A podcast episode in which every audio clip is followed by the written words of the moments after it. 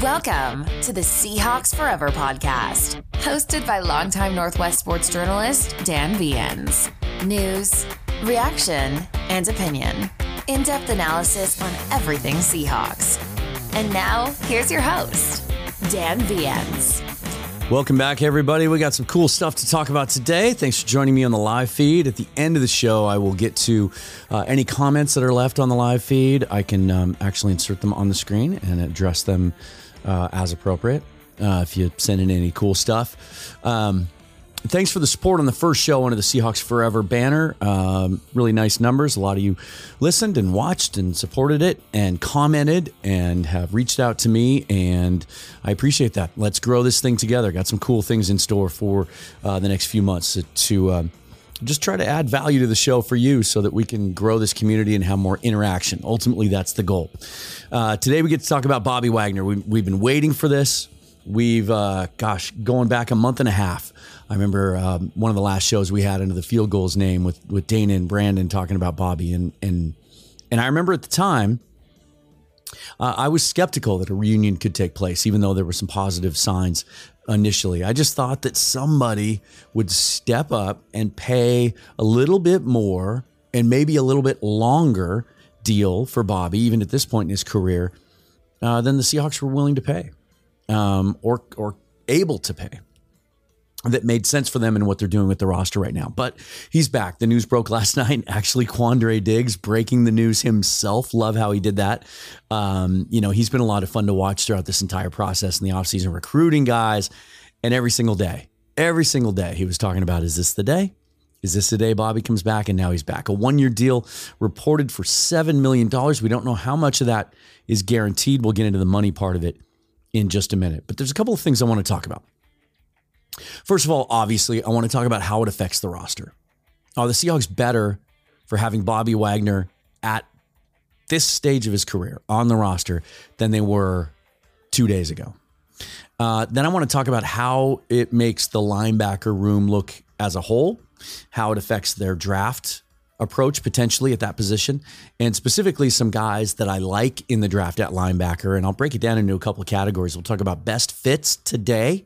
We'll talk about some hybrid, kind of unique Swiss Army knife guys that aren't really true traditional inside linebackers, but can play that position and also do some other things.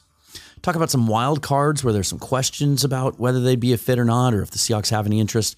And we'll talk about some guys later in the draft that might bring some real value, um, maybe even on day three. Um, I'll try to answer the question. I'll at least give my thoughts on whether or not the, the roster as a whole, outside of just, just the linebacker group, whether the roster as a whole is better today than it was at the end of the season. Um, we'll talk about money. Is the money gone now? What are they going to do? How are they going to be able to add more to this roster? And that will lead into some final thoughts that I'll have on sort of my big picture feelings on roster building. And from conversations I have with some of you on Twitter, I know that our thoughts differ on that. And I think some of the the perspective uh, from I was going to say casual fan, but even even the fan that really follows this stuff closely um, differs a little bit on how I view roster building and how I look at the roster today versus what I think they might do in the draft. And the idea that um, you're never done basically. A little spoiler alert there.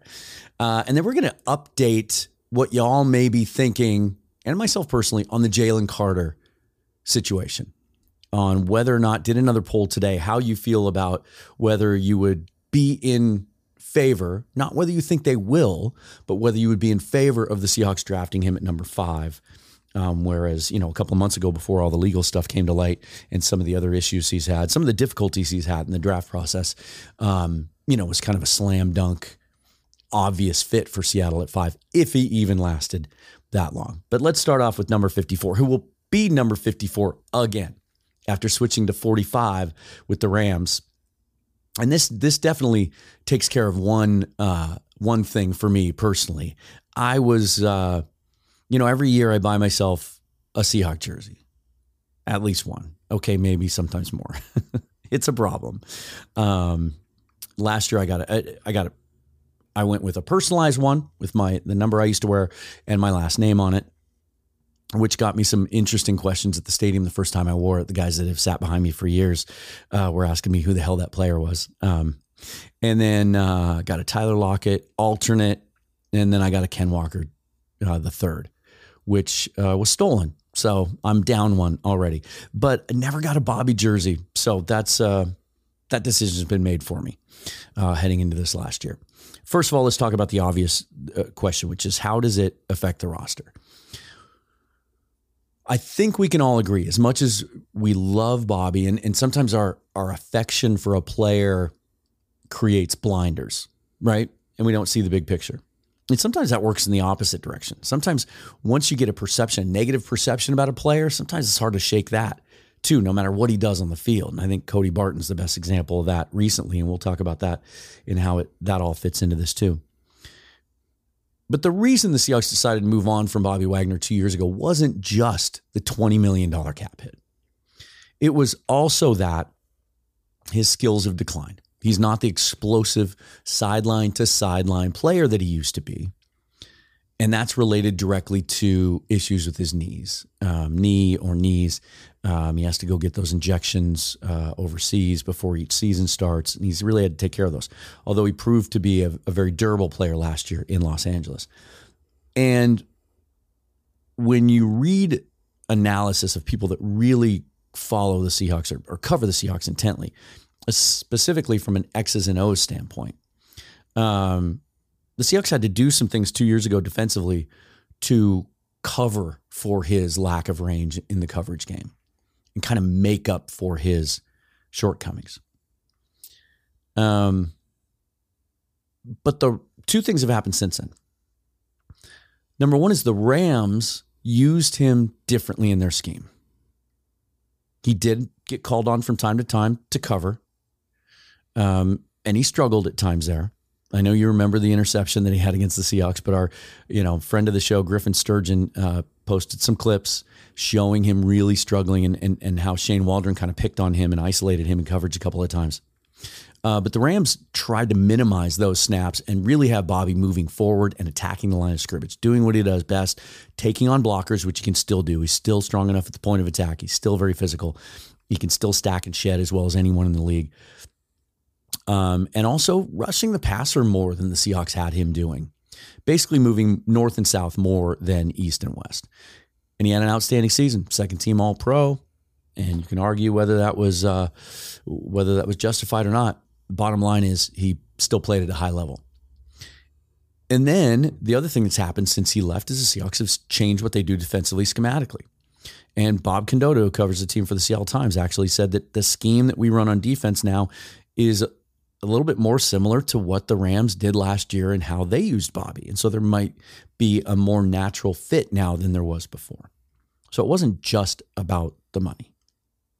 They also, at the time, remember Jordyn Brooks was playing weak side linebacker. They wanted to move him to uh, to Sam, basically in, into Bobby's spot, um, and the, they just felt like it was the right time for that transition. Well, now Jordyn Brooks probably going to start the season on the pup list. Tore his ACL last year. He's not going to be uh, a guy that the Seahawks can count on at the beginning of the season. So linebacker was definitely a need because it was just Jordyn Brooks on the roster until a week and a half ago when they signed Devin Bush, and they were out there hunting linebackers for sure. And they um, and they just didn't have any depth there. In fact, they they didn't even tender Tanner Muse, who played uh, after Brooks got hurt at the end of last year, did some good things, and um, and we'll touch on him a little bit in a minute too. So those things have changed since Bobby left. I am in favor of this move, and and I don't see it. It'd be hard for someone to argue against this move. Sure, you could, from a strictly football standpoint, could you make the argument that they could have signed a younger player in free agency, a guy like Rashawn Evans, or they could have gotten a little more aggressive earlier in free agency, maybe gotten a Jermaine Pruitt uh, or Germaine Pratt. Um, or maybe there's still a guy out there now in the free agent market who's younger and just doesn't have the the questions about his athleticism at this point in his career. Sure, you can make that argument. But I also think we're seeing a transition on the whole roster in Seattle. And we're about to see a big infusion of youth on defense. You know, we're going to talk at length over the next month about this draft. And yes, there are some needs on offense, and they will select some offensive players. Don't get that twisted. But there's going to be uh, some significant additions to the defense with young players. And it takes those guys a while to adjust schematically. It's it's a lot more challenging to play defense in the NFL than it is at most colleges in most college systems. There's an adjustment period. There's the physical nature of being able to play 17 games versus 11 or 12. So to balance that out with some veteran leadership, I think is important. So it, it just feels like the right move at the right time. That's what I tweeted out after the move was made official. Feels like the right move at the right time. And there's really a no lose situation is the way I look at it here. If Bobby comes back and and this is the year that he's done.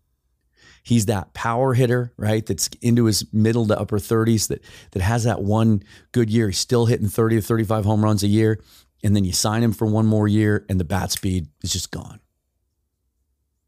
Ken Griffey Jr. in his final year with the Mariners. When you just know that the light is out. If that happens, better for it to happen here. You know, the fans are still going to love him and embrace him. Pete Carroll's going to take care of him. And uh and then he'll be able to ride off into the sunset. Um the upside though is if he plays anywhere near how he played last year with the Rams, it's going to be a valuable piece of this defense. And he does solidify that position. There's still work to be done in front of them. Right? What was the big the big criticism last year about the play of the linebackers, both Brooks and Barton?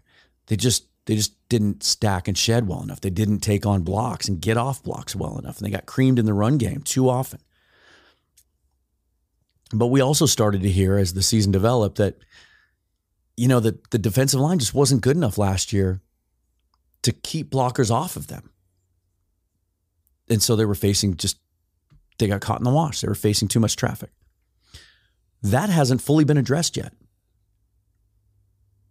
So, you know, a lot of these questions aren't going to be clear, obviously. That's the way the offseason goes until we get into training camp and we see how this defensive line looks differently a month from now than it does right now.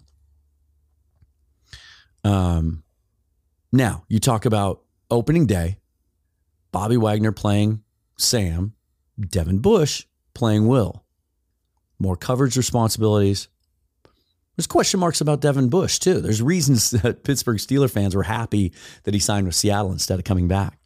That he hasn't been he hasn't been the same player since he tore his ACL a couple years ago. That dynamic, explosive player that the Steelers traded up to get at number 10 four years ago in the draft and that if you watch his Michigan tape was just destroying guys physically.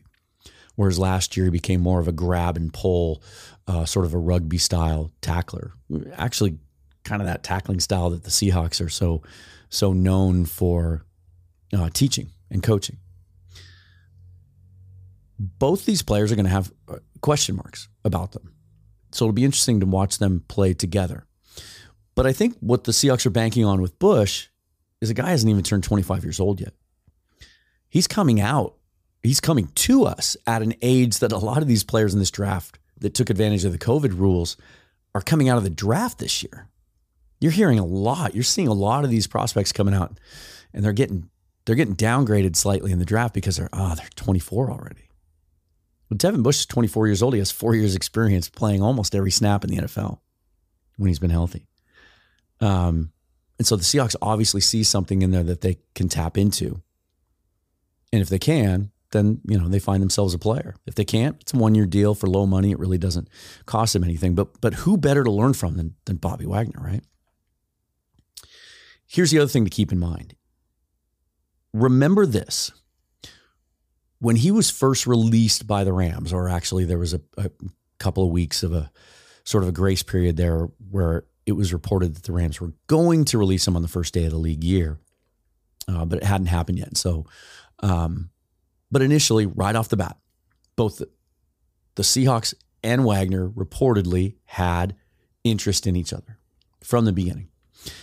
And early on in the process, as soon as he could comment on it, John Schneider on his radio show said that he and Pete had had some conversations with Bobby, and specifically, and this is the part of the quote that I want to remind you of, that they, quote, had a great, awesome, frank conversation. He knows where we are, and we know where he's at. We know where this is going. We talked about it on the show at the time, and what I said then, I think still holds true now. I think they told him, This is what we're willing to pay you if you can't find anything better in the market, we're here. And that's how it played out. And I think that's what he meant by we know where this is going. Because I also think that John had a good finger on the linebacker market.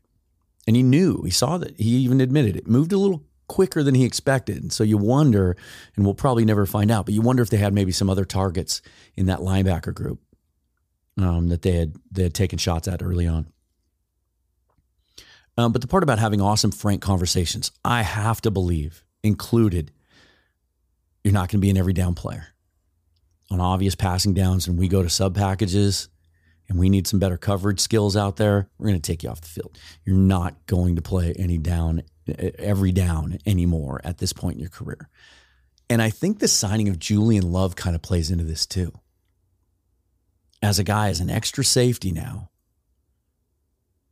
with or without Jamal Adams and, and him coming back healthy or not, that gives you that extra piece when you're going to five, even six defensive backs in lieu of two linebackers, two inside linebackers. Sometimes you might just play one. Sometimes there might not be a single true inside linebacker on the field in some of those sub packages.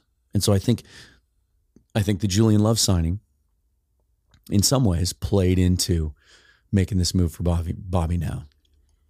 Um, but there's no accounting for his leadership and his football savvy and the fact he wants to be back. And and just for a little side note too, there was so much criticism this time last year with how the Seahawks handled his release and the fact that he found out about it through social media instead of from the team. And then John Schneider had to come out later and Pete too and say, yeah, we we could have handled that better. It was tricky because he represents himself and we had to make the move. And it they admitted they mishandled it. Bobby used it initially as a chip on his shoulder, but to see that the relationship never was damaged beyond repair uh, is exciting as a Seahawks fan. Um, is it his swan song? The fact that it is a one year deal, is that him acknowledging that maybe it's just at this point in his career, he's going to go year to year? But it is, you know, the opportunity is built in there that if he wants to play beyond this year and that opportunity exists, then then he may consider it. But but maybe he's already decided that this is it. Because I don't see Bobby leaving for another team again. I don't see him bouncing back to the Seahawks now, getting to the end of the year,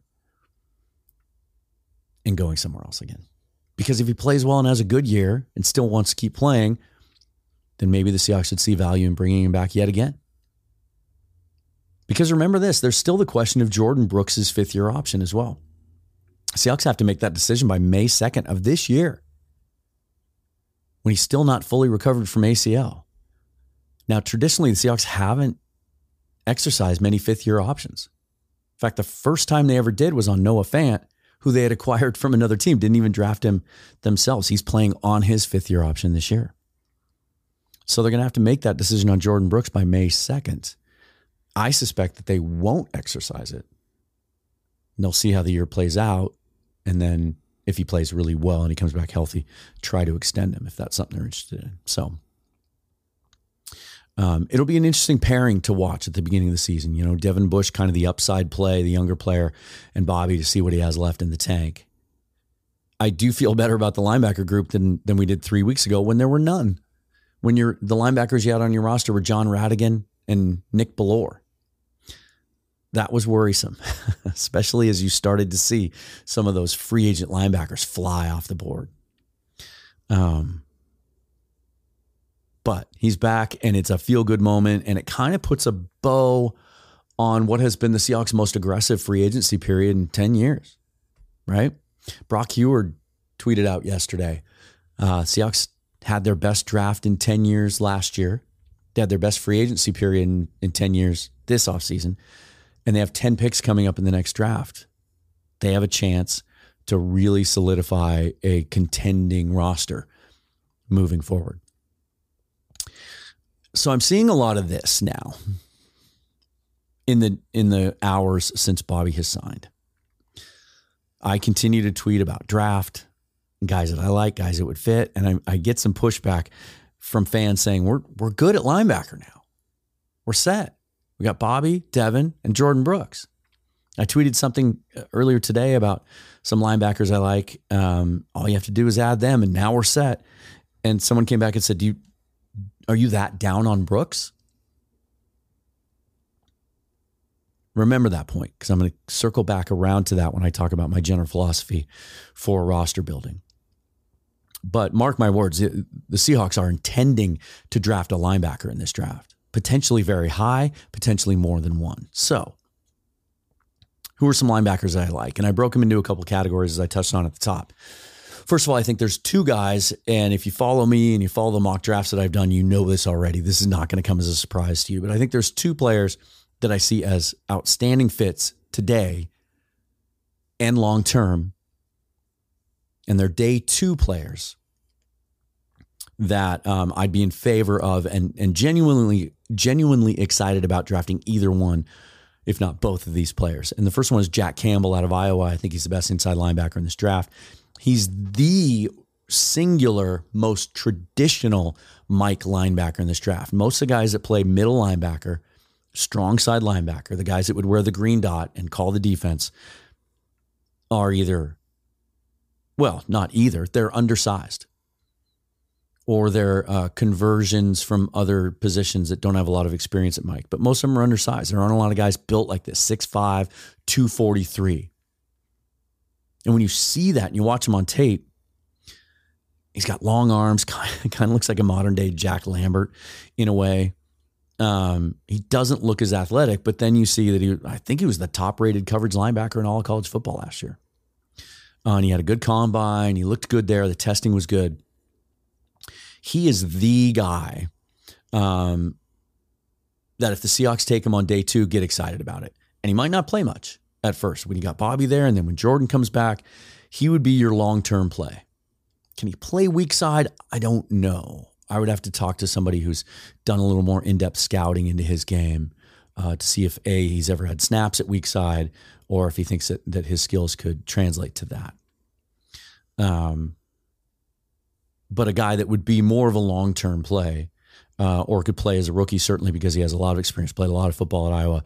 Um, if Brooks is slow in getting back and, and Bobby gets hurt or, or, Bobby's not as effective as we want him to be. The other one that you know that I love is Daiyan Henley out of uh, WSU, not just because I'm a Coug, but he's a damn good player. He showed that at the Senior Bowl, looked great at the combine, 6'2, 232. Now he's a weak side linebacker. He can play, I think he can play, Mike. But again, little little undersized for that. But he's a guy that, you know, played wide receiver on offense earlier in his career really understands coverages, and that's where he stood out the Senior Bowl. His ability, first of all, after transferring from Nevada to WSU, where he stood out, is his nose for the fo- football, his ability to make plays, forcing turnovers, recovering fumbles, interceptions, able to rush the passer a little bit too, but getting sideline to sideline. And then his ability to cover in this modern NFL and the way the Seahawks are going to play with their linebackers. I think he is an immediate day one fit that that could be used early in his rookie season in certain packages. So those are the two guys I think are the best fits that would be the most exciting to see them select during the draft. Then there's a couple other guys that I consider hybrids where I'm not sure of their fit, but they can be used in a bunch of different ways, sort of Swiss Army knife guys. And that's Trenton Simpson out of Clemson, Drew Sanders from Arkansas, and DeMarvion Overshown from Texas. All tall, rangy, Simpson's the shortest of the bunch at 6'3, 230. Drew Sanders, 6'5, 232. DeMarvion Overshown's more of that Drew Sanders size. Sanders used to play edge and, and more of a stand-up defensive end, and then then they moved him to off-ball linebacker. He's played some off-ball and on-ball He's played inside linebacker, but he just doesn't look. I was having this conversation today. Just doesn't really look like a traditional inside linebacker. And the the part of his game that does concern scouts the most is his ability to take on blocks and stack and shed. In fact, I think that he was the second best inside linebacker at that aspect at Arkansas. And one of my late round draft crushes, uh, Bumper Pool, um, who you can include in the last group I'm about to talk about here a little bit. But Overshown's another guy, former safety, good coverage skills, still developing as a linebacker, uh, but he can cover guys and he can rush off the edge. And Simpson's kind of that way too.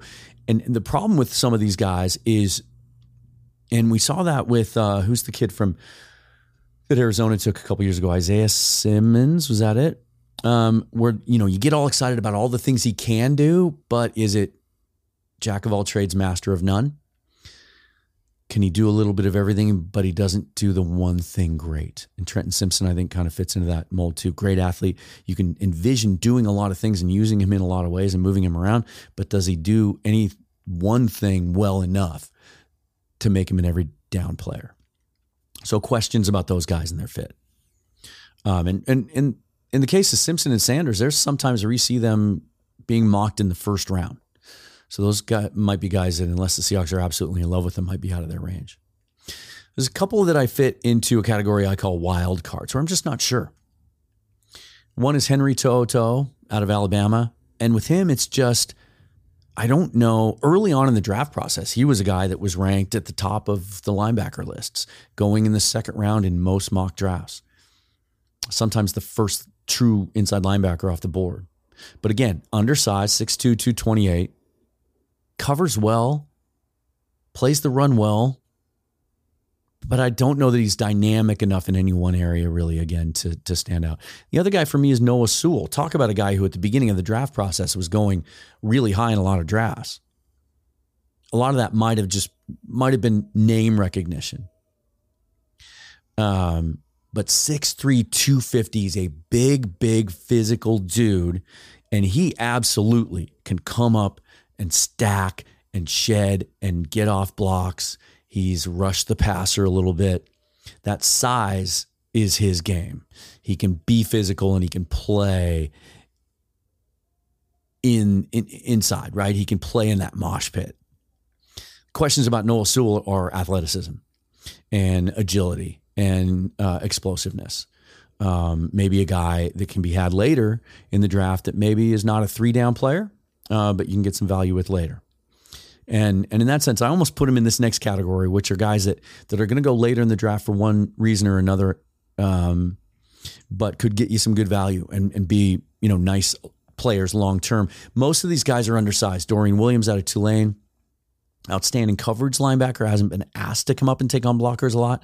Owen Pappoe out of Auburn, who blew up the combine because he was just so fast and twitchy and explosive. Dee Winters of TCU. Uh, Marte Mapu from Sacramento State, really intriguing player at 6'3, but just 210.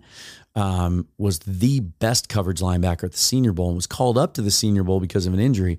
Uh, had been playing at the, uh, I think he was at the NFLPA Bowl, and they called him up uh, to join the Senior Bowl and really, really made an impression there. And Mohamoud Diabate out of Utah, a guy that played stand up defensive end earlier in his career and then was moved to off ball linebacker. Tall, rangy, outstanding speed, sideline to sideline. Still learning the position though, uh, which is why he's probably a day three pick. So there's some names to keep your, you know, to keep in mind as you look forward to the draft, and you should.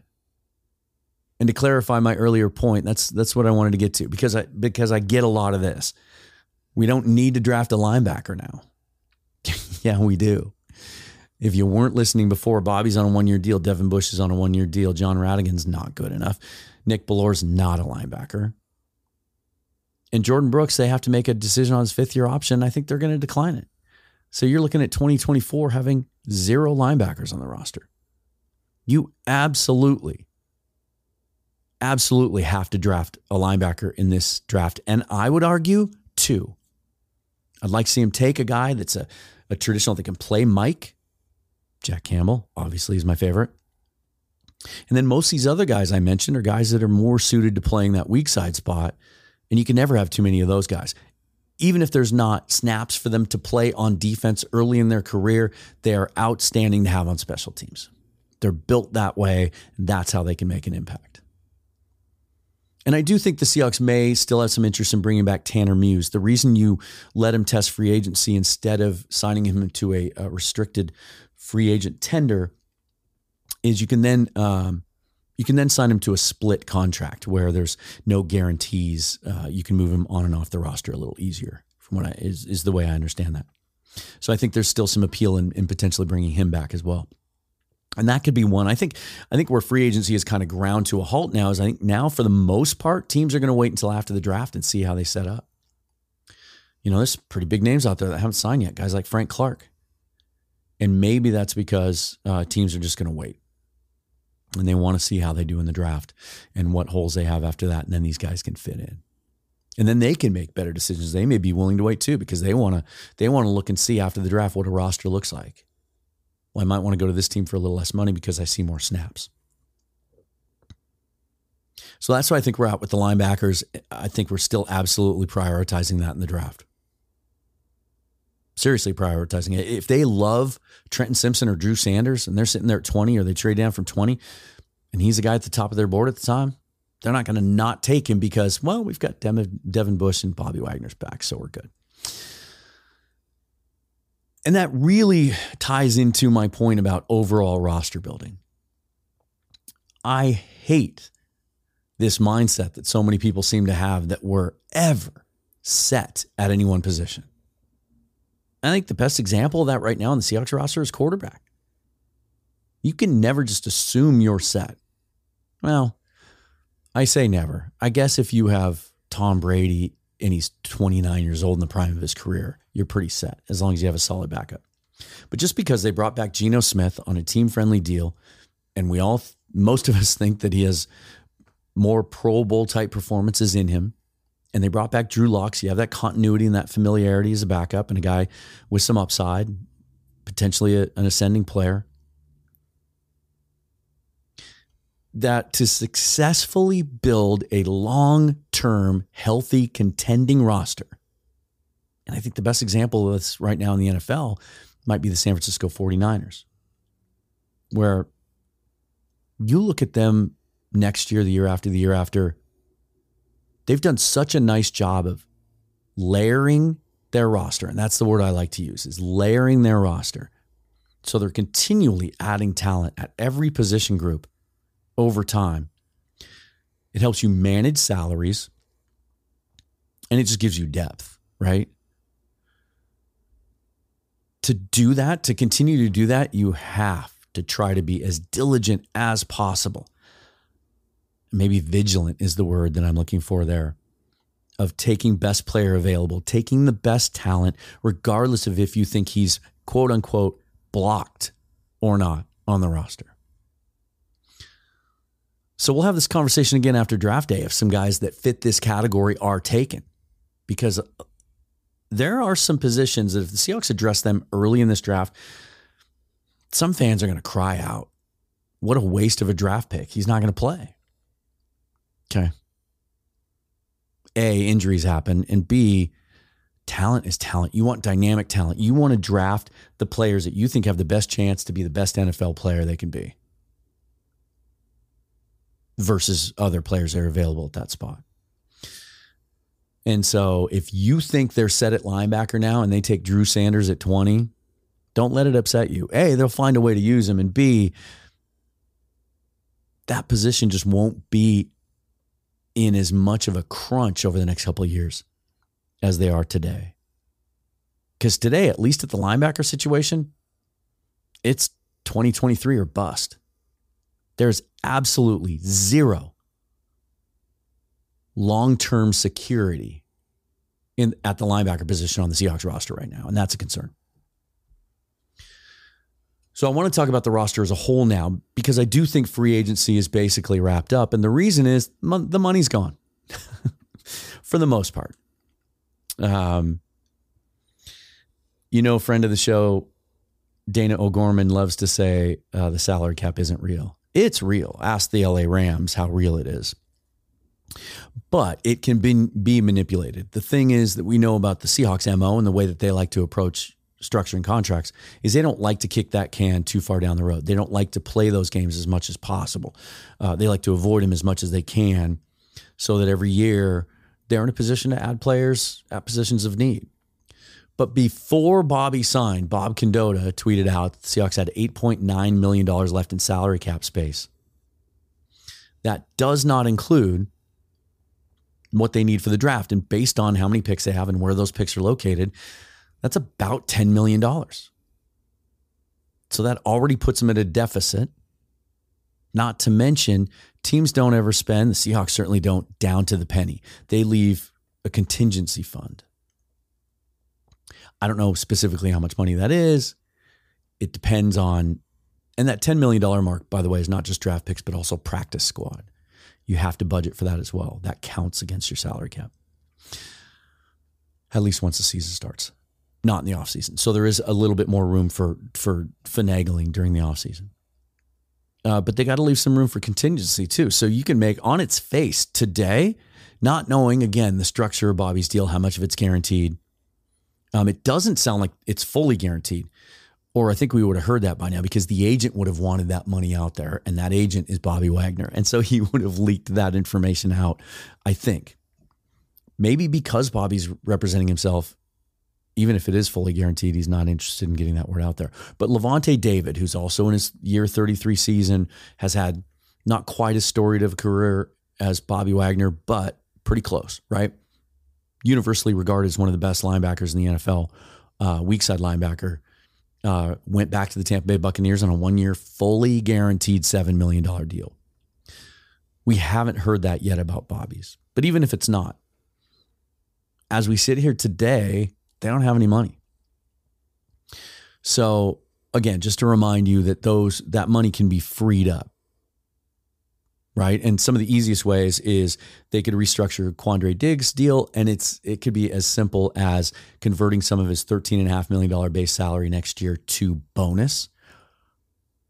They could also tack a year on, give him a little bit of an extension and finagle it that way a little bit. There's been a lot of talk about Jamal Adams being a post June 1 cut, I talked about on the last show, would save them, I think it was $8.5 million after the dead cap is accounted for. But they could also restructure Adams. There's a pathway here where if the player and team agree that his situation is unique, and that is he suffered two major injuries in two years, they're not sure when he's going to get back or how much he's going to be able to contribute this this coming season they could just redo his deal and lower his cap hit in 2023 significantly. They could do it that way as well. And then there's the Uchenna Nwosu contract, which could be his cap hit for this year could be significantly lowered. He's in the last year of that two year deal he signed as a free agent last offseason. If the Seahawks were to extend him, they could lower this year's cap hit.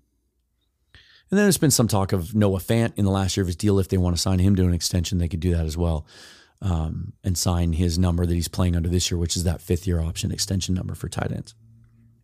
So there are some things they can do. And what this does tell me is the Seahawks obviously are confident that they can and will be able to do that. They must, or they, if all the players I just mentioned said, nope, don't want to touch my deal, the Seahawks have no money to sign their draft picks. So they must feel like something's about to get done. Typically, though, it might take a while. They usually announce extensions. Um, right before training camp starts, um, or even during training camp in some in some examples. Um, so I do think it it kind of rules out any more free agents, at least any more big names. You can add veteran minimum guys, because this time of year, I think the way it works is they only count the top 51 salaries.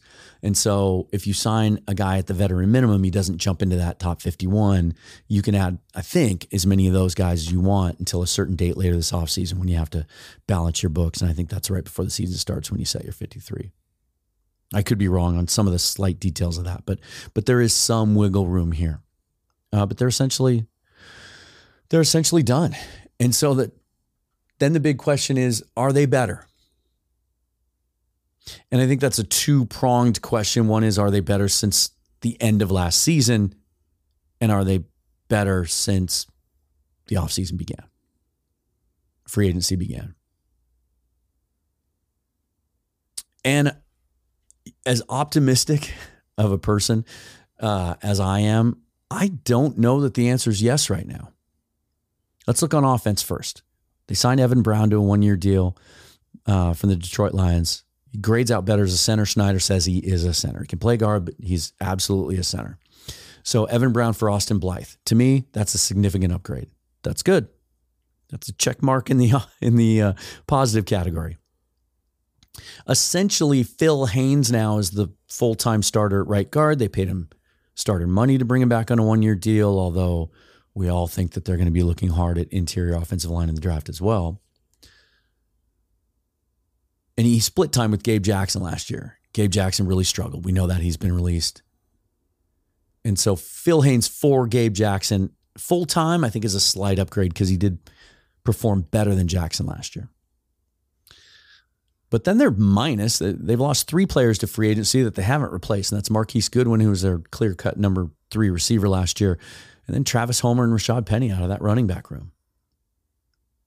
So Evan Brown's a significant upgrade, but overall on offense, there's some holes to fill.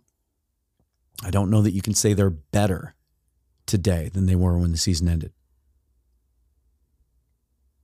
Uh, let's call that a wash on offense, actually because I do think if the season started today, uh, they've got some receivers that could fill that hole. Um, obviously, they're going to add running backs to that room, but I do think the Brown upgrade over Blythe is that significant. I also think Jake Curhan could push Gabe Jackson for some playing time at right guard. And then on defense, it gets really tricky. We love the Dre'Mont Jones signing, that big splash, first day of free agency, something the Seahawks don't usually do. Essentially, he replaces Shelby Harris and then they bring back Jarran Reed. He essentially replaces Quinton Jefferson. Those guys are basically your your three four defensive ends. But they lose Poona Ford and Al Woods. They have no nose tackle right now. Bryan Mone is on the injured list. There's questions about whether he'll be able to play at all in 2023. Um, is it Myles Adams? Am I getting that name right? Man, sometimes I just blank. You know, I have notes, but I don't note everything. Um, he's not a nose tackle. He's a player that I like, but he's more of a rotational player and he's not a nose tackle. The Seahawks don't have a nose tackle today. So even if you think Dre'Mont Jones is a significant upgrade over Shelby, Shelby Harris, which I think he is, they've added a dynamic player. And for that and that alone, I consider that a huge plus in this free agency period. I think he is he's the type of player up front that they needed to find in the draft or free agency, and they were able to get it early. And that gives them a leg up on that. If you put Dre'Mont Jones on last year's Seahawks defensive line, I think that that defense is significantly better. But Jarran Reed for Quinton Jefferson, I don't know. Jefferson had four and a half sacks last year, played well. And Jarran Reed did not play well in Green Bay last year. Again, Griffin Sturgeon, uh, right after the signing, posted a lot of clips unflattering clips, to say the least, of Jarran Reed just getting smoked in the running game. But maybe it's a better scheme fit. He's happier to be here. The Seahawks know how to get the most out of him. We'll see. Let's call that a wash and the Jones move for Harris a clear upgrade. There's no nose tackle. You're going into the draft now. You have no more money to spend. You're going into the draft now having to nail one of these nose tackle draft picks. And it's a good class, but it's not a super deep class. And just like I did with the linebackers today, we'll talk about nose tackles later in the week. Uh, so that's a problem. And then you need depth. There's no rotational players. It's basically Dre'Mont Jones, Harris, Adams. That's it. And then linebackers we talked about extensively today. Uh, Bobby and Devin Bush, uh, lots of upside there. And uh, with Bobby, obviously the the great resume, uh, but question marks too. And some of you might answer, well, Jordyn Brooks and Cody Barton were all full of question marks last year too. Yeah, maybe, but we'll see. Had this debate with someone earlier today. Again, I talked about blinders earlier and negative perception. A lot of the fan base just thinks Cody Barton doesn't belong on an NFL field. But yet, a lot of people that cover the game, understand the game, coach the game, think that he has a lot of upside, is an ascending player, still young got better as the year went along. Got a guaranteed deal to go to Washington. Let's see. This is what I told this person this morning. What if I told you that Cody Barton's better than Devin Bush or is has is going to have a better 2023 than Devin Bush? We'll see. Let's see how that works out. Can Devin Bush cover Rondale Moore 40 yards down the field on a pass route, step for step, with that 4 4 speed? Nope. Can Bobby at this point in his career? Nope. Cody Barton can, and he did. So we'll see. We'll see how that plays out. Uh, and then again, I would like to see Tanner Muse come back. I think he's a physical player that just loves throwing his body around, takes on blocks, and he's a former safety. So he's got some really nice instinctive, natural coverage uh, skills. Would love to see um, him come back after the draft. Uh, if they drafted one of these guys that I named today and brought back Tanner Muse, I'd feel a hell of a lot better about that linebacker group. I would indeed. Um, so yeah, the roster's better than it was a month ago. I can't sit here and say that it's better than it was at the end of last season. If the if you went into a game today with no nose tackle and uh, those two guys up front, uh, there's just not enough de- not not enough depth up front. It's it's an incomplete answer at this point. Just don't know. Love the Julian Love signing. Love that signing. Really hope it allows Coby Bryant to move back to the outside. It just adds a player there. I do believe, as good as this cornerback class is in this draft, if you want to focus on other areas, if you get out of this draft without taking a cornerback, I'm okay with that because of the love signing and what it allows as far as Kobe being able to go back and forth, compete on the on the left side. Tre Brown will be another year removed from that patella tendon injury. I do like that cornerback group enough that if they ignore that position in the draft, I'm not going to panic about it. Uh, I ran a new poll because I wanted to see things. We've talked a lot about Jalen Carter on this show, and I got pretty emotional about it about a month ago. And just to recap, I wasn't slamming the kid. I was simply saying that based on how the Seahawks have emphasized love of football, passion for the game, leadership skills, work ethic, and character over the last five years, that they aren't likely to invest a top five pick in Jalen Carter. Um, but I did leave the door open because there was a lot of time left. Since that particular show, he has adjudicated his legal issues, pleaded no contest, he's got probation, no further charges. You know, when this first came up, we there was a lot we didn't know. And then things became clear. And as it turns out, for Jalen and for teams looking at Jalen anyway, obviously, with all due respect to the people that were affected by the accident and the two victims and their families, um, for Jalen, really best case scenario, as well as that could have turned out. And then, then he had the bad workout. And now it's been really, really quiet. Very quiet. And if the Seahawks are thinking about taking Jalen Carter, if he's still on their board at all, or has a chance to get back on their board, this is probably exactly the way they want it. And if they're still looking at Jalen Carter, I would expect it to remain quiet. I would expect him not to be one of their top 30 visits because of optics. Maybe they just want to keep that quiet. Remember, you can have as many Zoom calls with the players you want. Just can't bring him to your facility unless he's one of your top 30. But I wanted to gauge your temperature.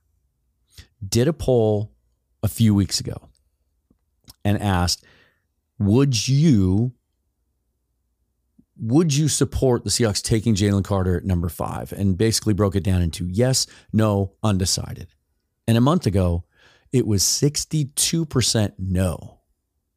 And then the rest of it split evenly 19% each for yes or undecided. The poll today, with about the same number of people answering, no has dropped from 62% to 39%. Yes has gone up slightly from 19 to 24%, and the undecided now has gone from 19% to 37%.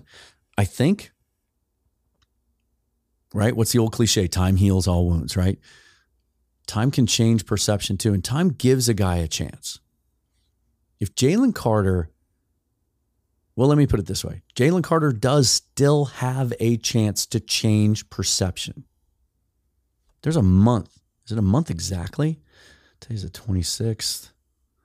The draft is 27th. We're one month away from the draft. Jalen Carter still has time.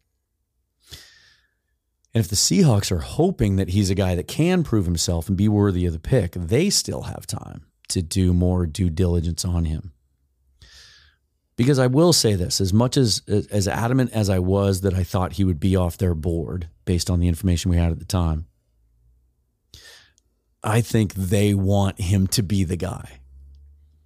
The best thing the Seahawks could have happen to them in this draft with the way it's shaping up and what it looks like it's going to happen from picks one through four, the fact that Will Anderson Jr. probably isn't going to be available to them. And based on what I just outlined about the roster, no interior player, Jalen Carter at his best would be the perfect pick for the Seahawks at five. You plug him in as a rookie, he plays nose, he can also play stand up if you get one of those other nose guys later. He changes the entire draft everything after that falls into place so much easier. I've done a million mocks and it it illustrates that way every single time. Uh, so I find it interesting that you also are softening your stance on him, and that uh, in the couple of weeks since the workout, as quiet as it's been, y'all haven't jumped from no to yes, but some of you are more open minded now. And honestly, personally, that's where I'd put myself too. I think I've moved from no to undecided. And I still want to see. If reports start coming out, and man, I'm telling you, if this guy has a good agent or a good publicist, you're going to hear, you're going to see Instagram videos, right? You're going to see him working out. You're going to see him sweating, knocking, tackling dummies around. You're going to start hearing things about how hey, he's had some good meetings with teams. And maybe that's already started because I just heard something the other day about how maybe that bad pro day workout he had wasn't as bad as reported because the coach that was running those drills, and I can't remember what organization he was from now, is notoriously a hard ass and was putting was being extra hard on Jalen Carter and was putting him through positional drills for linebackers and other positions where he's not going to thrive. Essentially, being unfair in the way that he ran Carter's pro day. And so maybe that's just solid reporting, or maybe that's a leak with an intention, right? So if you start seeing some of that stuff come out over the next couple of weeks, then maybe you can start to get a little bit more excited if you're a fan of the Seahawks potentially taking Carter at five. All right, before we wrap this up, let me see what kind of live comments we have here on the live stream and see if there's anything worth responding to. Uh, okay, here's one. Uh, I wonder if Diggs adjusted his contract to make room for Bobby. So Diggs has been the most outspoken guy when it comes to this. Almost every day on Twitter, doing a countdown, like, "Hey, still still waiting, still over here, or he would jump into replies anytime someone would mention Bobby. He would retweet things when people would say, you know, still another day, just waiting for Bobby to sign. Um, it's possible that he has already let the team know he would be willing to. Here's the thing though, he doesn't have to. If you remember, this was a this was a thing that came up with Russell Wilson a couple years ago. The team doesn't have to get the player's approval. They can just make that bonus or salary to bonus adjustment. But it is very possible, I think, that as much as Quandre Diggs wanted this to happen, um, because look, Diggs probably recognizes this is his last big contract, and and he wants to play on a contender. He wants to go to a Super Bowl, and uh, he was out there being the point man in a lot of social media um, recruitment of some of these big names. And yeah, I think it's absolutely possible that he's let the team know that he'd be willing to do this. The problem is, from the team standpoint, is it it does kick the can down the road a little bit. If you do that conversion, you then have to add um, that bonus money onto the prorated amount moving forward, and so it it increases the dead money cap hit uh, next year and the year after. Um, but yeah, I do think that's possible. Uh, he then follows that up with, uh, "Will the Seahawks even draft a linebacker now?" I think I covered that these uh, some of these comments came in early in the show. Uh, someone said Drue Tranquill would have been a better choice in hindsight. I liked Tranquill. I think I like his coverage abilities. Um, I can't remember now what he signed for, but I think it was less than Cody Barton signed for. I think it was two and a half or three and a half million dollars. Um, I would have I would have liked that move, and and I might have liked it better than Devin Bush, just given some of the questions um, in Bush's ability. Although it's it's kind of an interesting parallel because the reason Drue Tranquill fell so far in the draft um, was because he had multiple ACL injuries of his own at Notre Dame. Uh, and I think there are some questions about his ability to outside of coverage. Um, here we go. It'll be a transition year based on the signings. Only difference maker is Jones. We have to hit the jackpot in this draft. I think that's accurate. And I think I touched on that, that I think Jones is really the only slam dunk dynamic talent that we've added to this defense. And we need we went into this offseason what needing three or four difference makers. And with pete saying we need to become more dynamic does Jarran Reed make us more dynamic? Devin bush make us more dynamic? Does bobby bobby wagner at this point in his career make us more dynamic? I don't think so. Dre'Mont jones does. But they need to add two at least two potential superstars on defense out of this draft not just a bunch of solid players they need to add that dynamic element that Pete Carroll's talking about. They're not there yet. Uh, the Bobby signing means we don't have to reach for a linebacker. This is true. And I think that's generally true of the whole draft is I think they've set themselves up for the most part in not having to reach for anything except I would argue at this point that they they might have to reach for one of those nose tackles. And uh, little promo here tomorrow uh, we're going to do a mock draft Monday show. And one of the things I'm going to explore is the potential of trading up from 20 because we're already starting to see some of the reports now. Pittsburgh Steelers really like Mazi Smith. And they're kind of going back and forth between he and Bryan Bresee, according to Pro Football Network, and are, are considering both players at 17. They think Bresee might be a little bit more steady, but Mazi may have more upside, which I agree with. And if they're going to take him at 17, then the Seahawks won't have a shot. But they do have all that draft ammo would they think about moving up from 20 or moving up from 37 into the back of the first round, getting a third first round pick in order to get uh, one of those nose tackles at the top of the draft? There's also some guys that they've met with that would that are projected to go lower. We'll talk about those some of those guys later too.